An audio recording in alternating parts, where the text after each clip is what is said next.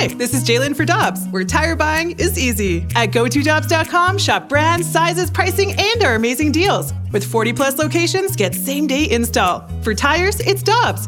For deals you can use, click on GoToDobbs.com now. Get ready for the greatest roast of all time the Roast of Tom Brady, a Netflix live event happening May 5th. Hosted by Kevin Hart, the seven time world champion gets his cleats held to the fire by famous friends and frenemies on an unforgettable night where everything is fair game. Tune in on May 5th at 5 p.m. Pacific time for the Roast of Tom Brady, live only on Netflix. In this baseball town, one of the most explosive stories to break during the century has been the Houston Astros cheating scandal from the 2017 season and World Series. And Evan Drellich of The Athletic was one of the people that broke that story. He has a new book out. It's available at Amazon or wherever you get your books. It's called Winning Fixes Everything. And Evan Drellich joins us now on the Brown and Crouppen Celebrity Line on 101 ESPN. Evan, thanks so much for the time. How are you doing this morning? I'm doing well. Thanks for having me. Well, uh, we're thrilled to have you, uh, and uh, th- this is something that still goes on. People still hating on the Astros, even though they won last year. But I want to start with a, a question to kind of localize things because we all remember here Chris Correa, who had a really good year in his only year as the Card- Cardinal scouting director, getting banned from baseball because he thought the Astros were cheating through computer hacking.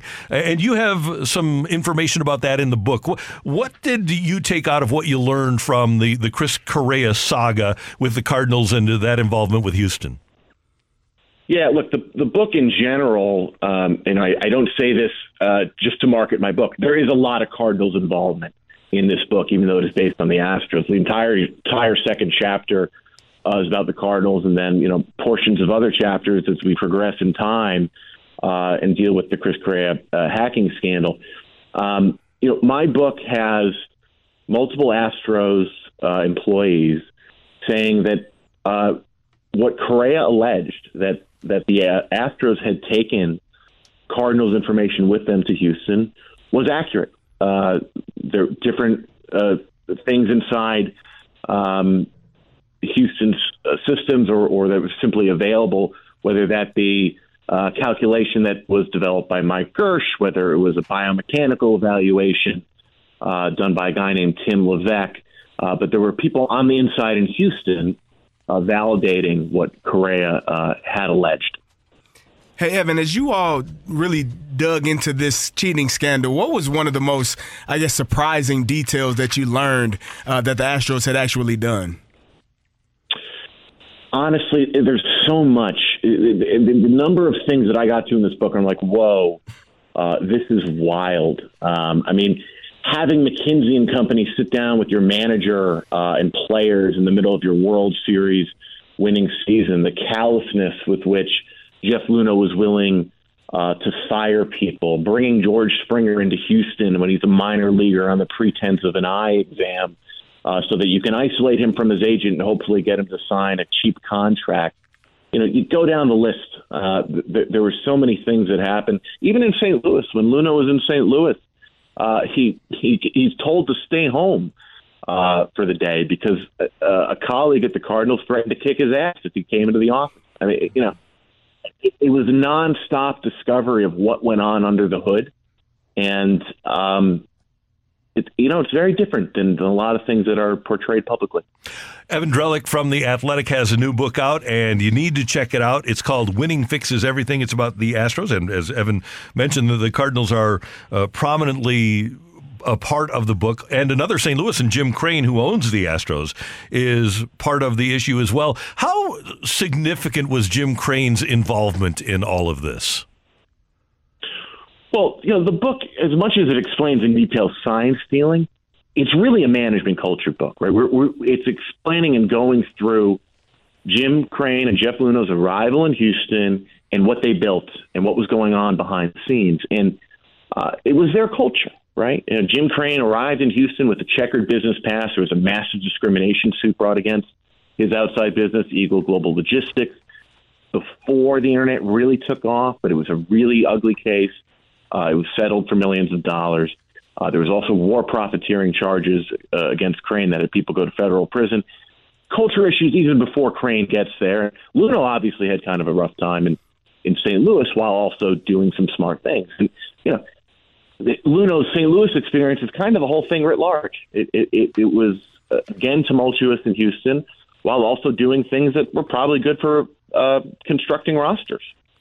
Hey Evan, I'm I'm intrigued by Mike Fiers, the, the the pitcher that really, I guess, got the ball rolling, the whistleblower, so to speak. What are what were the thoughts on him as a as a teammate with the Astros, and, and what are the thoughts on him now, knowing that he is the one that really got the ball rolling for this for this cheating scandal to be ousted the way that he did? Yeah, so it's interesting, and this is one of the things that um, you know, the three years I was writing this book, or, uh, was kind of hard for me to sit on and explain to people. But I think there's a, there's an assumption because Mike Fiers went on the record, that the whole thing kind of hinged on him. That our mm-hmm. reporting began with him. That if you know if we didn't talk to him, we wouldn't know. Um, and I, and I get why people assume that. It, it and it could have gone that way. I guess it's actually really the opposite of what happened. What happened is in October of uh, 2018, I found out what the Astros had done from from inside the team, firsthand sourcing. Uh, it was kind of a complicated time. It took 13 months for me to get the story done. One job change in the middle, um, and I pair up with Ken Rosenthal, and we got to a point where the story was was we were running it. it we had enough corroboration. You know, we, we felt good about it. Uh, we had the facts, but we still wanted to try to get somebody on the record. We were still making calls, and three days before we publish, we call uh, Mike Fiers. Ken makes that phone call because Ken is. Uh, really the best baseball reporter in the industry. And if somebody's going to make that call, I want it to be Ken. You know, if we got one shot to get somebody on the phone, and you know, we had the facts. And, and I don't know if Mike talked to us if we don't have the facts.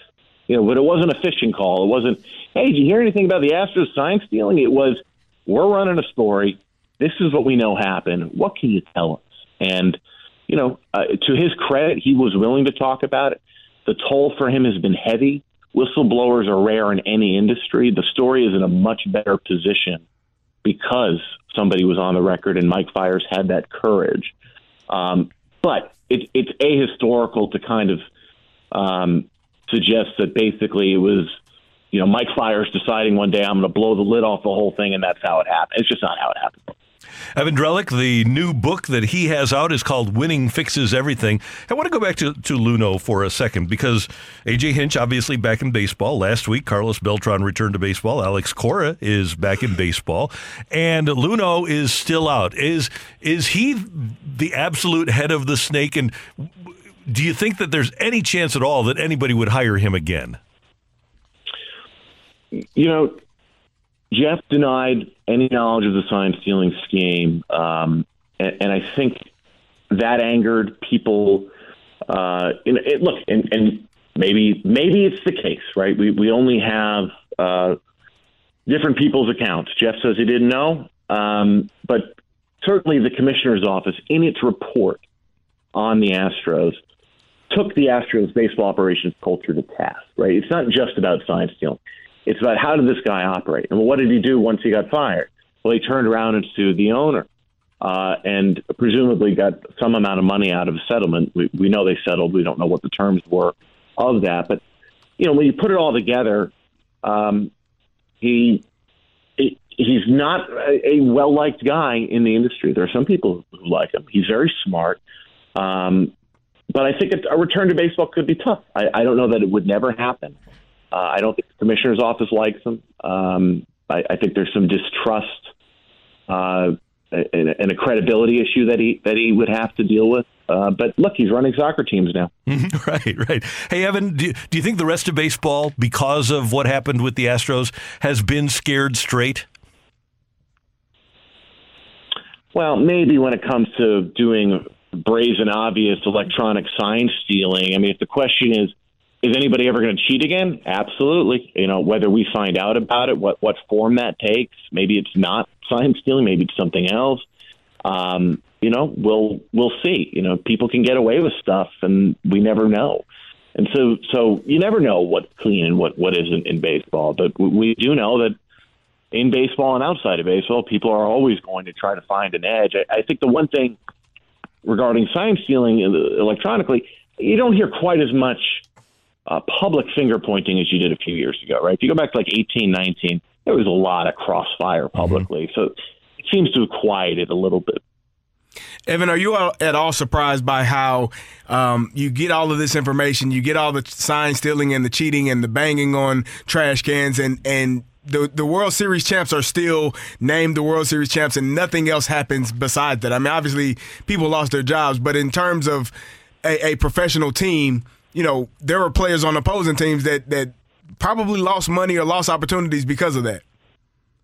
Yeah, look, punishments and, and investigations. You know, MLB's Department of Investigations is not built on righteousness and fairness above all. It's it's there to serve mm-hmm. the interests of, um, look, really protecting uh, the the owners and uh, you know quieting scandals. I mean, they they went harder certainly on the Astros than than they did the Red Sox, and I think it is fair for Astros fans to well, you know, we, we were made something of an example. It's also the case that the Astros were doing something more egregious than any other team has been shown to have been doing. Um, it, it's shades of gray. You know, did did they deserve sterner punishment? Well, Jim Crane's still making a lot of money. You know, the, the next time a commissioner really goes after an owner uh, might be basically the first, maybe outside of I don't know Donald Stern. You know, I mean, it, it's very rare that you see a league turn on its, its actual owners. So it's you know, fairness is uh, in the eye of the beholder, and I think you can point in a lot of ways and say, well, was this really fair? And you know, especially if you were, and it, fortunately for them, the Dodgers did win. We had Ned Colletti, the former Dodgers GM, on, and he was talking about how weird it was that in that game in Houston, Kershaw was getting lit up. And it's not like Clayton Kershaw has the the best postseason history anyway, but those people, Ned said, "Hey, it broke my heart when I heard what happened because he figured that that was going to be Kershaw's game. That was going to be his postseason game. Fortunately for them, things turned around, but there are, like Kerry said, there, there's a lot of collateral damage from this scandal, isn't there? From young players that got sent down because they were victimized by the, the Astros offense that year. It, it's almost endless the the reverberations of what happened. Yeah, I think it's part of the reason why you know, even today it still draws attention and headlines. Um, you know, Mike Bolsinger was a pitcher on the Blue Jays who uh, really got the brunt of the sign stealing stuff, and and uh, he sued. He lost, but he but he sued uh, for what the Astros had done there. So there is, yeah, I, I think I think sometimes the impact it can have on other people's livelihoods or potential impact.